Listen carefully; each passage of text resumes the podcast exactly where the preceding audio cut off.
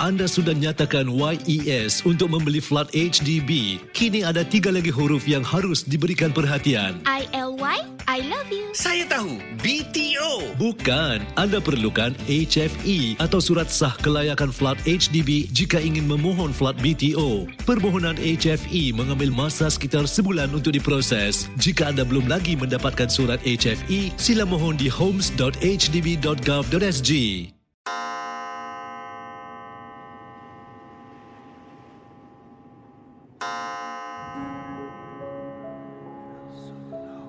Selamat datang para pendengar misteri jam 12. Anda diundang bertemankan saya, Safwan Shah dan Adi Rahman setiap malam Isnin hingga Jumaat berdetik selepas 12 tengah malam. Kisah-kisah misteri anda akan kami kongsikan. Ingat,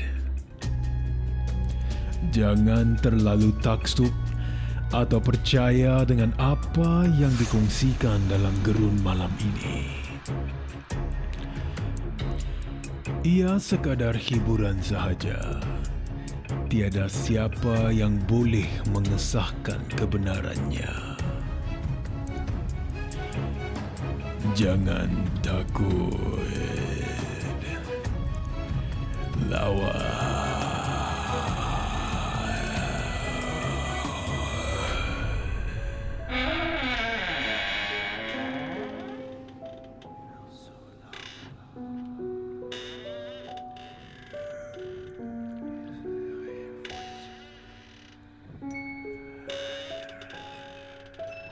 thank you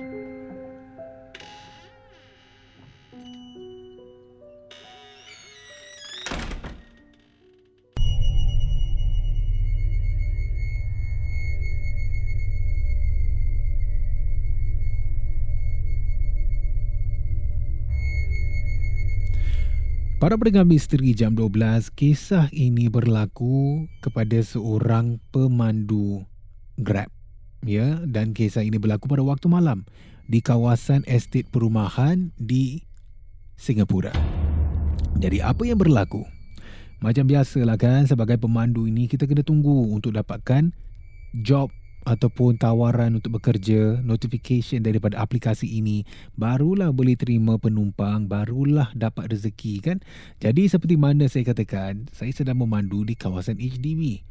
Tengah drive, tengah memandu, tiba-tiba terima satu notification daripada handphone saya. Ya, bunyi notification, saya pun periksa, saya nampak untuk pick up ya, untuk pick up penunggang uh, oh maaf, untuk pick up ya saya punya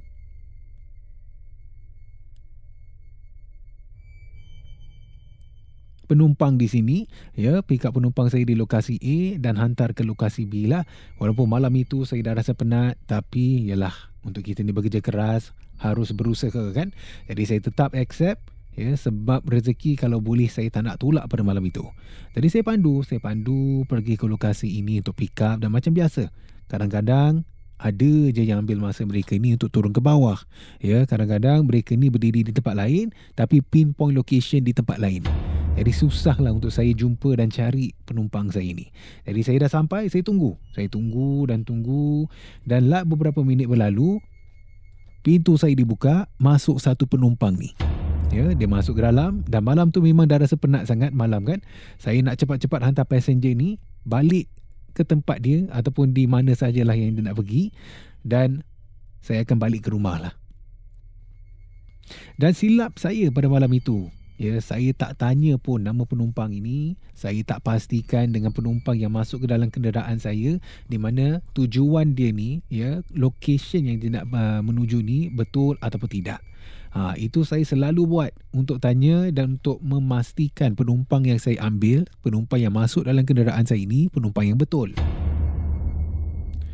Jadi bila saya dah kan, dah perasan penumpang ni masuk ke dalam kereta di seat belakang, saya cuma cakap, awak ini yang nak pergi ke lokasi ni kan? Ha, saya tak dengar pun dia kata hmm ataupun dia mengatakan ya saya nak pergi sana. Saya pun kata ha, okey lah saya pun jalan. Saya pandu penumpang ini dan penumpang ini bayangkan ya. Ngeri saya duduk dekat depan sebab dia tak kata sepatah pun. Bila saya tanya kalau dia ni nak pergi ke location ini saya tak dengar pun tapi rasanya lah macam dia ni dah berikan jawapan tapi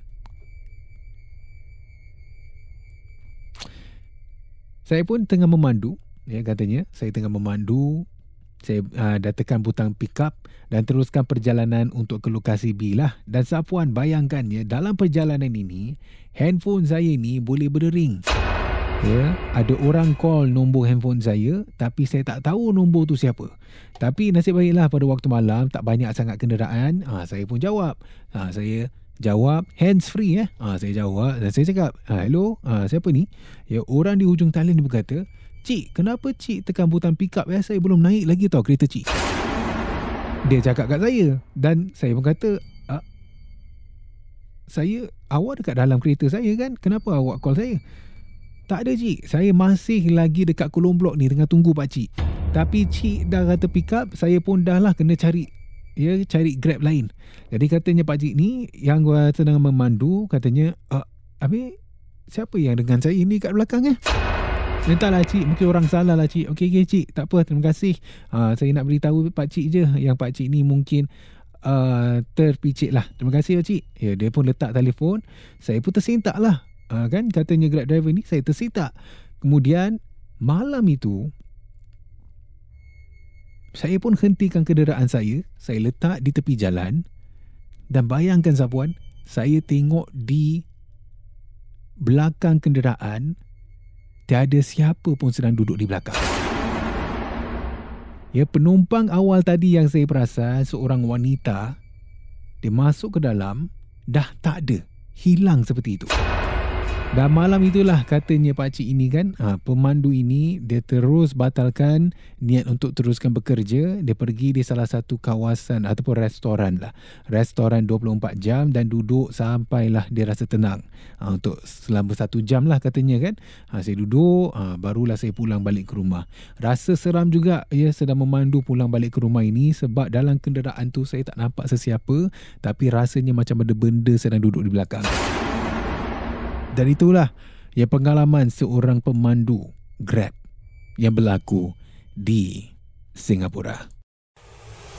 Terima kasih kerana mendengar Misteri Jam 12. Terima kasih kerana rancangan satu jam ini jam 12. seperti mana yang selalu diingatkan.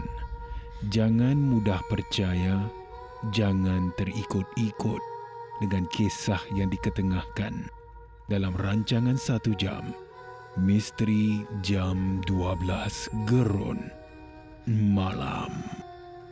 Sehingga kita jumpa lagi di dalam satu lagi malam. Misteri Jam 12 satu lagi malam. Gerun. Misteri Jam 12 Malam. Gerun.